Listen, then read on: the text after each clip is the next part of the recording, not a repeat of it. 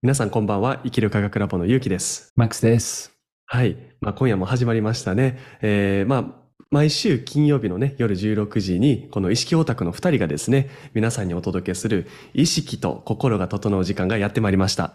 で、えー今回のね、お題というのが、パートナーシップというところなんですが、あの、実はですね、マックさん、あの、僕たちね、今日のお昼に、えっ、と、う結婚式の準備のためにですね、あの、あ京都の五条まで行ってて、ミーティングしてたんですよ。はい。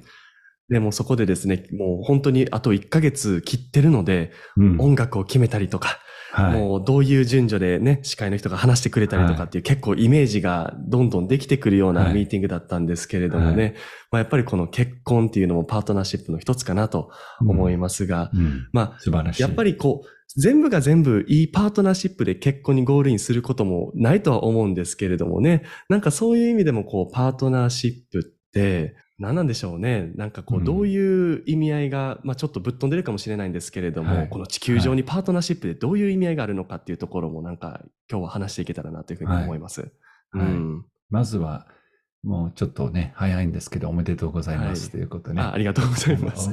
もう結婚があと1ヶ月なんだけど、もう今の状態もすごくね、やっぱり楽しい状態ですよね。その結婚に向かってですね。この結婚の、あくまでも僕の感覚なんですけど、結婚っていうのは、まず地球の時点から見ると、つまり現実、物質から見ると、うやっぱ大昔、まあ男女が一緒でないと子孫は残せないわけですよね、まず。そうね。ね子孫は残せないっていうのは、まあ動物的なね、生き物としての一つのキーポイントですね。ほとんどの動物は、まあ、例えば、魚もそうなんですけど、まあ、かなり動物の中に多くの場合は、オスとメスがあって、その必要な子孫を残すために必要な、まあ、作業というか、必要な行動をとって、セックスですね。でそれが受精したら終わりっていう、そのパートナーシップが終わりっていう動物、うん生き物が多いんです。どっちかというと。あえて長いこと一緒にいようとする動物が人間の他にもたくさんいますけど、少ない方なんですね。生物からすするとなるほどなるほど。生物から見て、まあ、地球から見て、人間の場合はですね、他の生き物より一人前になるのがダントツに時間かかるんです。うーん。だから、うんうんえっ、と、シマウマとか、テレビの番組で生まれてるの見たことがあるかと思いますけど、もう数分で走れるんですよ。そうよね、すごいよね。つまり、ほぼ大人のシマウマに、サイズは小さいけど、機能はほぼ一緒なんです。生まれてすぐ。ですねうん自分でライオンから逃げられる能力、力も持ってるわけですね。で、人間はそれと違って、赤ちゃんって言えば何一つもできないわけですね。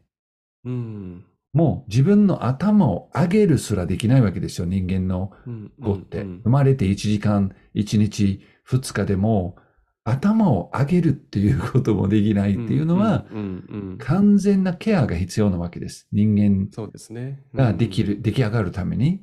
でその完全なケアをししながら、一人でお母さんが、例えばやってきたライオンややってきたクマと何かこうやり合うってことはもう完全不可能なので、うん人間という生き物は、他の、えー霊長類もそうなんですけど、やっぱりグループを作って、そのグループの中にパートナーシップを作って、お互い協力し合って、まあ、人間のうん子供を育てることがうん可能になるわけですね。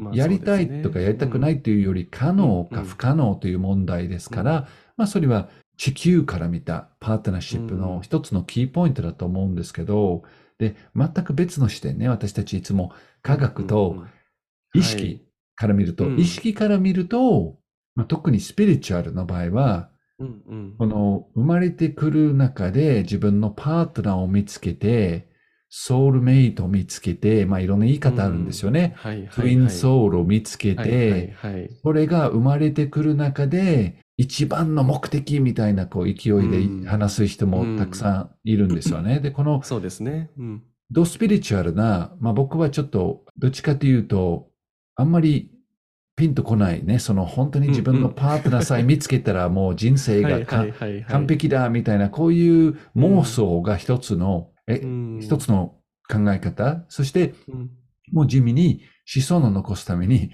パートナーシップがないとやっていけないっていう生物から見る、ね、見方もあって、私たちは、どっちかというと、その間をね、考えたいんですけど、そうですね。どう思いますか？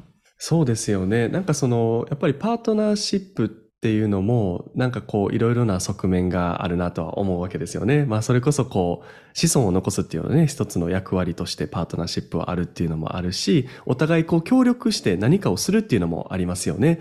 あの、やっぱ面白いのがね、こう、パートナーシップのテーマで、あの、うん。意識スムージーっていう団体をやってるんですけれども、いらっしゃった方っていうのが、やっぱりそのパートナーの方を通して、その方の学びがですね、やっぱりもたらされるんですよね。はい。というのが、はこのパートナーっていう言い方ってね、普段考えると、まあ、自分の彼女とか自分の彼とか夫とか妻とかっていうことにもなるんですけれども、ちょっと広い視点でパートナーって見ると、実はお父さんでもお母さんでもパートナーになり得るんですよね。魂の成長的な意味で言うと。うん。でうん近ければ近い人ほど、その、パートナーからもたらせれるテーマっていうのがかなり難しくて、なかなか見見て見ぬふりをしてしまいがちなテーマがやっぱりあったりするんですよね。うん。だからそういう意味では、こう、パートナーってお互い切磋琢磨してくれるような存在でもやっぱりありますよね。んそうですね。そうですね。え、どうですか？マックスさん、パートナーからこうもたらされたチャレンジみたいなものってありました？もちろんあります。うんもちろんありますし、でもどっちかというと僕が自分のパートナーに与えてる方のチャレンジが大きい気が、なるほど。気がしますけど、うんうんうん。あの、でも、まあ親もそうですし、うんうん子供もそうですし、パートナーもみんなやっぱり近い人がうん自分に、まあ課題も必要な学びっていうか、そこから生まれることがすごく多いんですね。自分にとってうん気づくべき課題ですね。自分のトゲトゲのところが、えー出てくるんですよね。そのパートナーシップの中に。ね、だから、すごく大事な役割だと僕は感じますけれど、さっき言ってたように、ボケーっとね、あの、はい。私のツインソウルが出てきたら 幸せになれるんだとかね、うん。白馬の王子が現れたらって、これはもう私たちの社会の、社会の中の本当に大きな妄想ですね。で、それやっぱハリウッド映画ね、ねうんこう西洋の映画を見てるとね、もう大体の映画は戦いの中に勝つみたいなね、こう、ん MCU みたいなね、はいはいはいキャプテンアメリカみたいなこういう戦いに勝つ。もしくそうはね、もしくは、そのパートナーシップみたいなロマンスみたいなことが主なテーマね、映画のテーマで、うん。この中にパートナーが現れたら私は幸せになるっていう妄想ですね。で、今言ってたように、それよりパートナーが現れたら自分の学びが深まってチャレンジが増えますよ。ただし、うんうんうんそれの中にも素晴らしいこともあります。さっきのキャプテンアメリカの例なんですけれども、なんか、キャプテンアメリカが対峙している、あの、悪者役？うん。の方たちいるじゃないですか。で、なんかよくああいう映画見てて思うのが、ヒーローたちが対峙している悪者って、自分のもしかすると裏返しなんちゃうかなってちょっと思ったりするんですよ。で、はい。あの構図って、まさにパートナーシップと全く同じ構図だと思うんですよ。うん。うん。うん。だって、面白いのがね、その、本当に、なんて言うんでしょう。うまくいくパートナーって、自分と全く多分真逆の人が現れてくることがほとんどなんですけれども、その真逆の自分、ある意味真逆の自分じゃないですか。相手って、自分の無意識を映し出す自分でもあるので、はいある意味自分なんじゃないですか。で、その真逆の自分とこの統合するプロセスに、うまくいったカップルとか、うまくいったパートナーって、めっちゃハッピーなんですよね。うん。めちゃめちゃ。ゃハッピーでうんすごい持続可能みたいなね。最近の SDGs じゃないですけど、持続、持続可能なパートナーみたいなね。そうですね。そう、その真逆な自分をもう見て見ぬふりするとか、もう無視してしまったら、これがね、どんどん分かれていくんですよ。これ僕たちのセッションでもよく見るんですけれども、やっぱりこれもうダメですって言っちゃったら、やっぱりね、結末がうんもうさよならで次の人にバトンタッチになるんですよね。うん。うん。そうですね。だからなんかその類似性がまさかのキャプテンアメリカとか、こうマーブルシ、マーベルシリーズに見えるっていうのもなかなか フラクタルよね、そういう意味では。そうですね。本当に自分の、ある意味で自分のリフレクションね、鏡の中に映ったけど、鏡の中を見るとね、こう全部逆に出てくるんですよね。ああ、うん、うん。イメージ、イメージそのものがね。うん、うん。だから、鏡でありながら、やっぱ違うパーツを持ってて、違う能力も持ってていいんですけど、まあ僕はよく、呼吸大学でよく聞かれるのが、どうすれば自分のパートナーに出会えるとか、どうすれば自分うんのそういう本当にその人が現れるっていうことをよく聞かれるんですけど、はい。多分同じだと思いますね。意識スムージーの中に相談として、それが一つ結構大きい、よくある相談かと思いますけど、どういうふうに答えますか？その時。どういうふうに答えるか、その、どういうふうにしたら会えますかってことですか？はい。聞かれたら。これいくつか実は僕たちは答えが、答えというか、まあお伝えすることがあって、一つは出会ってることに気づいてないうん、うん、うん。ですね。はい。うん。で、二つ目は実は最適最善のタイミングがあるなるほど。二つ目ですね。はい。ですね。はい。1、2でしょ？あれ、うん三つ目何やったかな、なんか三つ目ちょっと忘れたんで、マックさんなんて言ってるか先に聞いていい？面白いですね。うんこの一つは面白いですねう。ん。すでに出会ってるっていうことそに、こう気づくっていうことですよう。ね。うん。うん。ねこれはね、面白いことによくあると思います。皆さん。ね。よくよくあると思います。で、なぜこれが多いかというと、一つは、さっきの映画からすると、その人に出会うと、何かこう花火大会みたいなのがバックに起きて、BGM もなんかどっかからスピーカーからこう湧いてきてさ、あの人に出会ったっていうとお互いの目を見つめ合いながらって、それってね、起きない起きない。起きないね。それが、うんそれが起きる時はあるんですけど、花火大会みたいなもんだけど、うんこれは大体ホルモンの相性がいい。ね。ああ、なるほど、ね。肉体の相性がいいだけであって、もしくはね、もっとね、残念なのが、お互いのトラウマというか、うんがあってて、で、ちょっとこう、いじめ合うような関係の始まりが、よくそういう大花火大会っていうか、感情のドカーンっていうね。なるほどね。ドーパミンの分はい泌から。だから、僕がよく言うのが、パートナーって空気のような存在です、ある意味で。ああ、なるほどね。自分に刺激は確かに与える自分の鏡であるから、うん。課題も刺激も与えるんだけれど、それ最初からドカーンじゃなくて、少しずつ一緒にいながら深まっていく関係なので、うん。一緒にいるっていうのは、最初から花火大会に BGM のようなものだったらね、な、はいなかなか続かないんですね。もう空気のような存在で、一緒にいて自然っていうか、一緒にいて空気と一緒にいるってやっぱりあ苦にー苦にならないんですよね。空気だってうん周りに常に自分囲ってるんだけれど、そうね。うん飽きま、飽きないんですよね。そう、空気嫌やってなったらもう生きていけないよね。そうなんです。水、水は飽きないと同じなんです。いくらね、オレンジジュースがし好き、ね、日本酒が好き、ウイスキーが好き、じゃあ、ウイスキーしか飲めない、今日から。うん。すぐ飽きるんですよ。ウイスキーしか飲めないとなると、もう数時間しか持たないと思うんですよ。水が欲しくなるんですよね。で、パートナーも空気のように水のようなうん存在だと僕はよく言ってるんです。ああ、でも面白いね。さっきマックスさんが、なんかこう、ドーパミンがこう出てくるっていう表現されてたじゃないですか。うんで、やっぱりこれってパートナーシップだけじゃなくて、幸せの定義っていうのもドーパミンになってしまってる人が多いと思うんですよ。っていうのが、もうずっと楽しい、イエーイが、なんか人生の成功とか人生の幸せみたいになってると思うんですけれども、なんか本当の幸せって多分内側からこうふつふつ出てくる、すごい長続きするという、なんか続くって言い方もおかしいんですよね。永遠って言い方が多分ひ、はい。あの匹敵するもので、で、面白いことに、あの僕、デイビッド、あの、マックスさんもそうなんですけれども、デイビッド・アル・ホーキングさんが大好きなんですよ。意識の地図っていうのを作られたね、はあの彼が、喜びの意識、つまりそれって幸せとか幸福感の、えっ、と、意識のことなんですけれども、この喜びの意識っていうのは、静寂っていうんですよ。うん静寂。これ、うん僕たちの喜びのイメージと本当に真逆なんですよね。うん。うん。なんはか、喜びって、イェイやった嬉しいとかじゃなくて、本当にもう、なんかこう、仏のように、こう、ただしみじみ味わうみたいなね。うん。うん。やっぱりここって、どこのチャクラセンターで喜びとかパートナーシップを求めてるのかにもつながってるなって今思ったんですよ。うん。うん。ドーパミンってことはやっぱ第1、第2、第3あたりから、よっしゃ、幸せつかみに行くぜみたいな感じになってるんかな、やっぱり。うん。どう思いますマックさん、そのあたり？そう思いますね。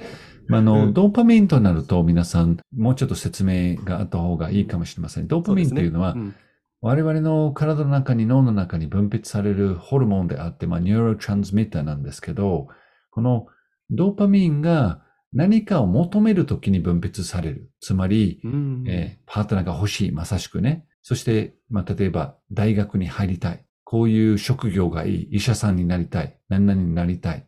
どこどこに行きたい。で、この目標に向かって、こう、努力できるエネルギーを生み出すために、ドーパミンがあるんです。そして、うん達成した時にも、そのドーパミンも分泌されて、そのやったを味わう。で、これは決して悪いことじゃないんですね。これは、人生の中の一つの自然なこうアップダウンの流れの中に全部味わったらいいと思うんですけれど、その今、ゆきさんが言ってたように、我々の社会の中に、この自然なアップダウンの、まあ、この場合はドーパミンの、えー起伏の話してるんだけれど、全体的なか幸せ度をね、私たちの幸せ感の外側で測ると、例えば結婚、パートナー、アイスクリーム、ね、うん。ローラーコースターに、ローラーコースターに乗るね。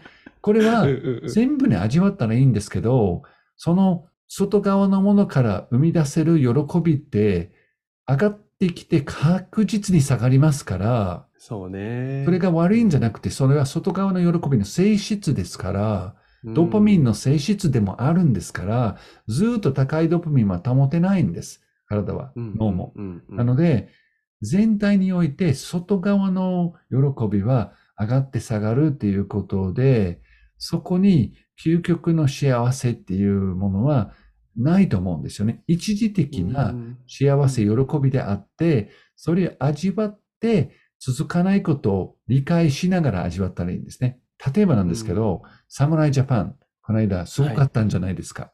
はいはいはい。サムライジャパンは本当に見てて感動したんですけど、うんその時のこう盛り上がりぶりとね、こう日本の中にみんながこう応援してまとまって、日本の全国のまあ半分ぐらいがそうテレビで同じタイミングで、同じヒットで、あの、やっとね、ずっと調子が悪かった村上選手がバーンとヒットって、わーいってみんなこう全国の、ね、これはドーパミンのもうピークなんですね。頂点に立つわけね。で、これは素晴らしいことであって、本当素晴らしいことなんだけれど、その後、必ず下がるわけですね。で、うん下がった時に、それも受け入れて淡々とできる。ね、その上がった時も下がった時に、それがそのバックにあるコンスタントなえ状態。まあ今お釈迦様の話したんですけど、お釈迦様はそうやって、その喜びの中にも苦しみの中にも自分が同じ意識状態を保ってるっていう話よくされてたんですよね。はい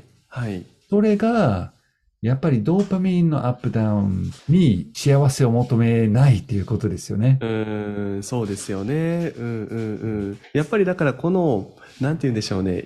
あの、そのドーパミンはね、決して悪くないっていうのは本当にごもっともで、やっぱりドーパミンがないと人間で活動ができないとも思うんですよね。目的意識を持ったりとか、何かに向かって突き進んだりとか、ね。あの、男性がね、好きな女の子見て、あの、付き合ってくださいって言わなかったら結婚にも至らないわけですから、やっぱりとても大事だと思うんですけれども、やっぱりこのドーパミンだけにはまらないということがやっぱキーポイントにもなるし、やっぱりそのドーパミン、現代社会において、このドーパミンを無常にしたいっていう、この深い欲みたいなのがやっぱどこかにあると思うんですよ。いつか終わってしまうことを知ってるからこそ、はいいつも入れておきたいっていう。はいこ。この意識の癖にも気づくといいかもしれない。そうですと思いますね。本当に、うん本当にそれ大きいですね。別の言い方すると、ドーパミン中毒ですよ。そうね。うん現代社会は。ドーパミン中毒っていうのは、人生の中の、その、サムライジャパンの瞬間にしても、アイスクリームを食べるね、その最初の一口、一口にしても、はい、はい。結婚にしても、ね、うん。セックスにしても、いいとされる、バーッとこう、ドーパミンが分泌される、その瞬間だけを求めていくと、波のように上がって下がった時にどうするっていうことなんだけど、その次のピークを探すっていうことになるんですね。で、これはまさしくですよ。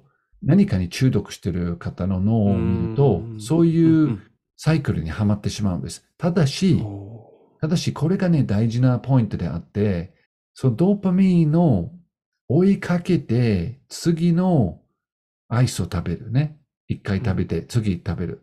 次の映画を見る。次のゲームをする。次の動画でスクローリング見るね。これもドーパミンの仕組みで動いてるんです。そうだね。確かに。次に行けば行くほど、上がっていくドーパミンの波がね、小さくなっちゃうんですよ。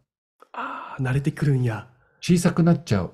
小さくなって。ねうんうんうんうん小さくなるだけじゃなくて、下がるパーツはね、小さくならないんですよ。へえ、そうなの？じゃあどんどん下がっていくやん。そうなんです。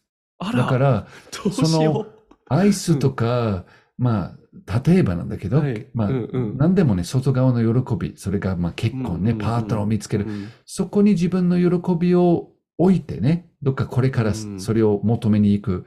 それ追いかけることになると、実際に喜びを感じる能力ね、脳から見ると、うんうんうん体から見ると喜びを感じる能力がどんどんね、下がってしまうんですね。はあ、なるほどね。それを求めすぎるとうんですね、そうか、そうか。うんうんうん。フラットで、それこそ、はい。うんうんうん。それが自然に来た時には喜んで、クールダウンした時にも、まあ、クールダウンの状態も楽しめるという意識状態を持てる人は、そのサイクルにはまらないんですね。なるほどね。そうか、そうか。ってことは、そのクールダウンの大切さもやっぱり経験する必要があるし、でもそれって、どうしたらいいんやろうね。だって例えばね、辛いもの好きの方いるじゃないうん。で、もう本当にキワキワまで行くと、もうどんどんどんどん辛くしていって、もう気づいたらもう普通絶対に食べれないでしょっていうぐらいの刺激がないと、もう幸福感が味わえないようになっちゃうわけじゃない。でも、そういった方たちをこうクールダウンに持っていくとすれば、どうしたらいいんやろうね。そのサイクルからどうやって抜けたらいいんやろ簡単に言いますと、違う味の良さを楽しめるようにならないと無理なんですね。う。ん。辛いだけじゃなくて、うん。酸っぱい、ね、こう、逆に和食って結構シンプルなんですね。そうね。もう、あえてそんなに強い味はないわけですけど、毎日食べれるわけですね。うんうんうん。その他の味を楽しめるようになることが一つの外側の喜びに関してはですね、キーポイントなんだけれど、大きく意識から見れば、ドーパミンが頂点に達する瞬間以外にも、逆に低い方も中ぐらいの方も全体をちょっと自分の意識の中に距離を持って、オブザーバーですね、目撃者になって、そのピークも、その中ぐらいの状態、そのちょっと低くなってる状態も全部見て、味わう。うんうんうん。これがいい。これが欲しい、ずっと。じゃなくて、これもこれもこれも OK。うんうんうん。もうハイ、ローも全部含めて、それを人間として、人間で生きる経験として味わっていく意識の使い方ですね。それが、ねまあ、お釈迦様、うんキリスト様、まあ、様々な世界中のそういうすごい人とされる方は、うんそれを極めた、だと僕は感じますね。意識の持ち方？そうね。うん。なんか本当にそのおっしゃる通りだなと思うのが、やっぱりこう、刺激じゃないですか。いわゆるこのドーパミンが出るポイントっていうのが刺激だと思うんですけれども、この刺激をどんどんどんどん強くしていくと、もうノイズがすごくて、そのバックグラウンドにあるもっとこの微細なエネルギーというか、微細なものに感じれなくなってくるなと思ってて、ではい。そこに感じれなくなると、本当はそこから感じていた幸福感からもう disconnect して、こっちの刺激でしか幸福を見出せなくなってしまってるんだなっていつもやっぱり思うんですよね。で、これってあれと一緒じゃないかなと思うのが、やっぱりこう、マックさん、呼吸法ずっとね、されてるじゃないですか。で、はい呼吸法もあれ、頭のノイズをどんどん落ち着かせることによって本質的なところにつながれるようになるじゃないですか。そうですね。そう、頭の中でいうノイズっていうのは、まあ、情報型とか、ね、もういろんなこう、情報を入れすぎたりね、いろんなものを見たりとか、なんかい不安とか未来のことを考えたりとか、あれって多分、この食べ物で言うと、こう、激辛のカレーの状態みたいなね。そうですね。そう。だからなんか、その刺激を徐々に減らして、意識的に減らしていくっていうことはすごくすごく大切なのかなっていうところと、あともう一つ僕思ったのが、そもそもその刺激物に頼ってしまう理由は何なのかっていうところも見つめるとうんいいかなと思ったわけですよ。はい。はい。うん。これはね、非常にね、いいポイントだと思います。で、うんこれは、パートナーシップを求める最初の理由、最初の動機とも結びつくんじゃないかと思いますね、この話はね。最初は。パートナー確かにパートナーシップからスシップ戻ってきた。タートしてよかった。で、そのパートナーシップと他の同じくね、こう刺激をね、刺激はいイコール、まあ何かのいいとされる目標に向かっていうん、く意識、うんうんこれは最初の動機は何なのか、実は続きでこの、この課題に飛び込みたいと思います。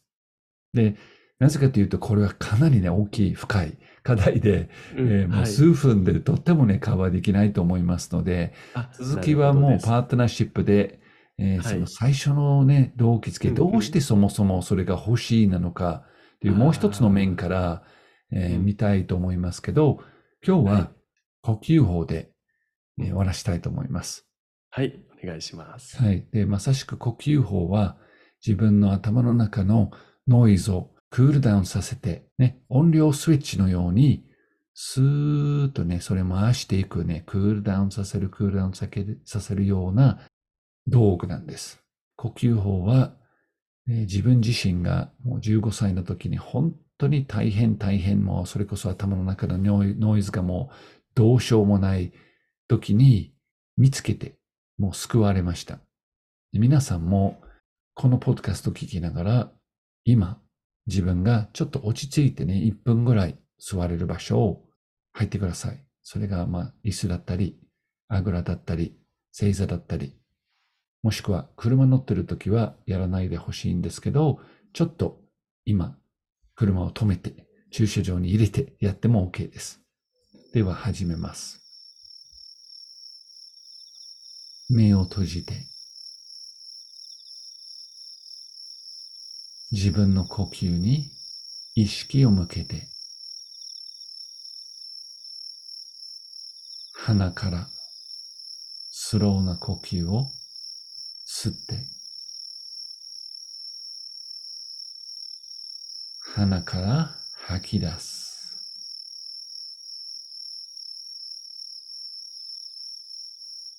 吸いながら肋骨が開く。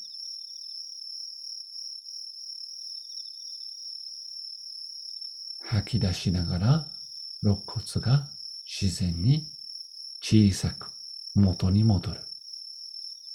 自分のペースで自分の体を感じながら鼻から吸って鼻から吐き出す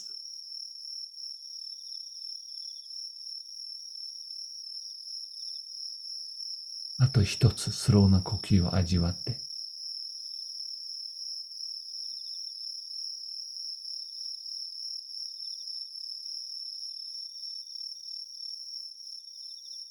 準備ができたら目を開けましょ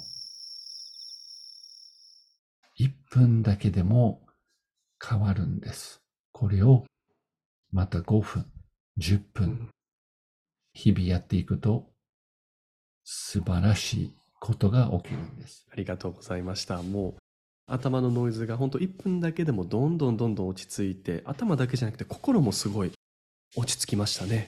うん。